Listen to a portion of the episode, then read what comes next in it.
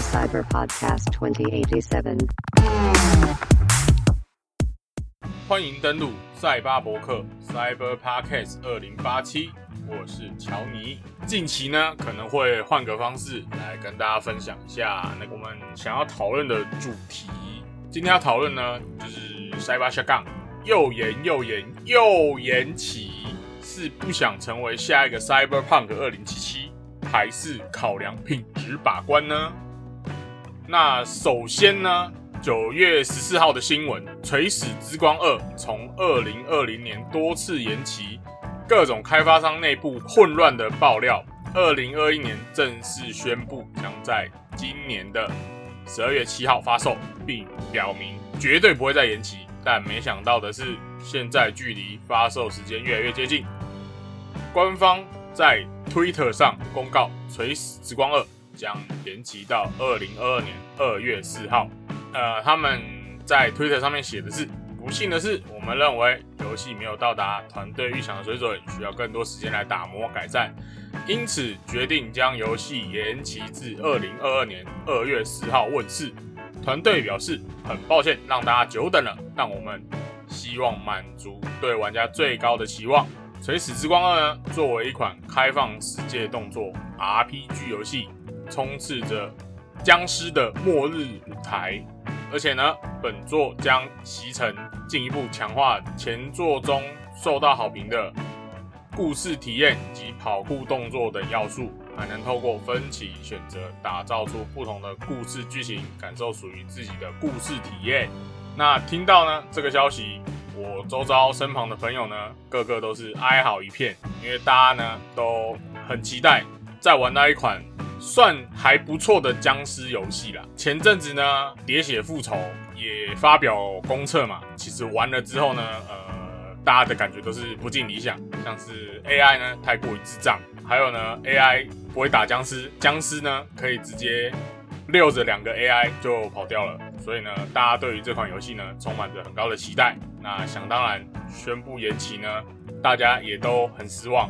至于呢怎么样呢，还是要等到二月四号才能知道这款游戏到底好不好玩。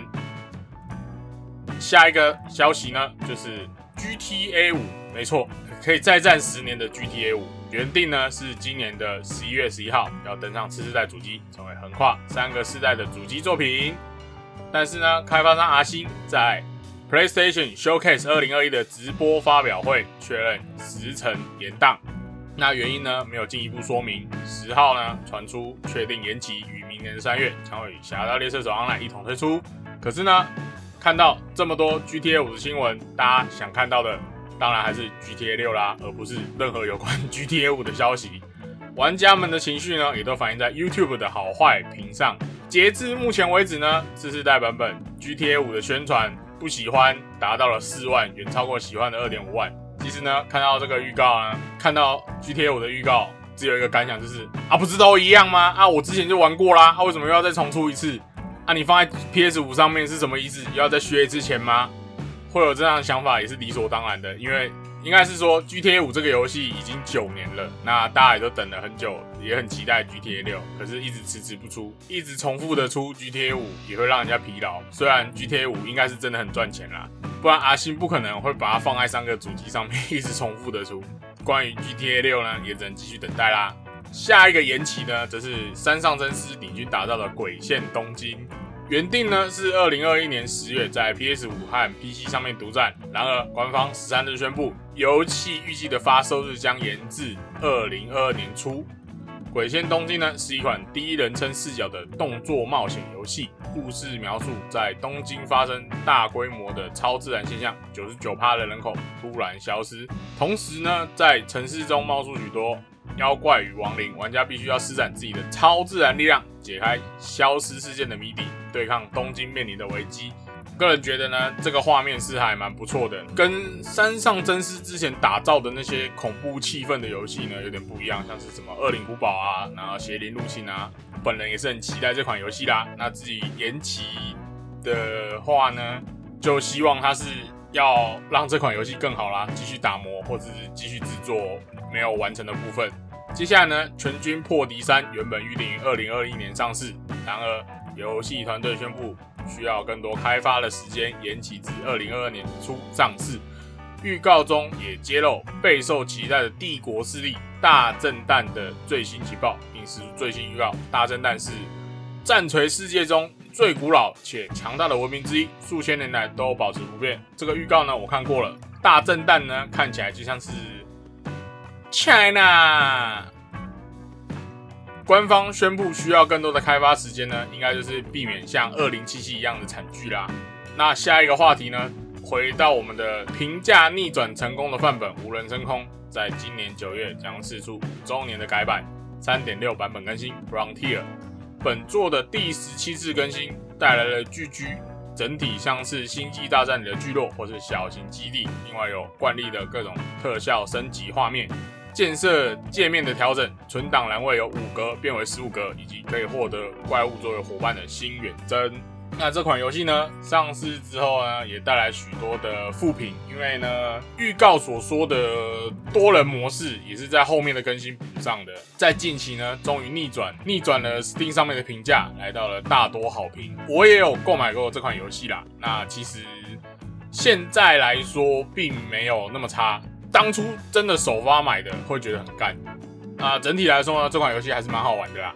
最后一个消息呢，就是我们的《电狱判客二零七》（Cyberpunk 二零七）在九月十四号迎来了更新一点三一版本。之前于八月十九号推出的一点三零版本呢，更新更是高达了三十六 GB 的大小。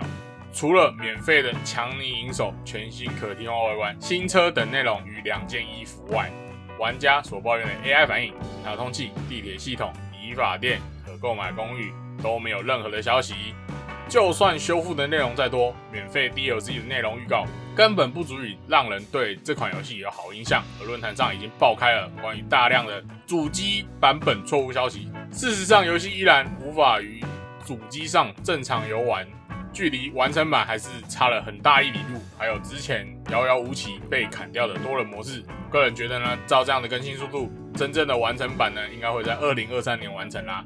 那二零七七呢？我个人觉得，虽然游戏上面有很多 bug，其实它的人物设计啊，那剧情方面呢，呃，我个人觉得是没有问题的，比什么最后原谅者呢是好好的蛮多的啦。游戏运行的 bug 呢，当初是多到令人觉得很厌烦，本身呢是没有遇到很多啦，只有一些小小的 bug 吧，不太影响主线剧情的啊。那至于呢，这款游戏什么时候才能完成呢？呃，目前应该是未定啊。如果还没购买的呢，还是要继续再观望下去。最后要说一个题外话，尼尔团队的新作《Voice of Card》龙之岛首次公开。本作聚集的尼尔赤血龙骑士制作团队，包含了创意总监横尾太郎、执行制作人吉藤洋介、音乐总监冈部启一。人设藤板公彦，四出的预告也相当有横尾太郎的风格。横尾太郎在推特表明，这款不是社群游戏，也不是嗜血龙骑士的系列作品。目前这款游戏所有的上市情报，包括平台、时间都会公开。看到这个预告呢，我个人是非常的期待，因为呢，本人就是尼尔这个系列的粉丝啦。我希望呢，不要出在手机上面，出在平台呢，最好就是 PC。如果没有 PC 的话，那也麻烦出在 Switch 上面。以上就是今天要跟大家分享的，呃，最近延期相关的消息。那这集就到这边，我们下次再见，拜拜。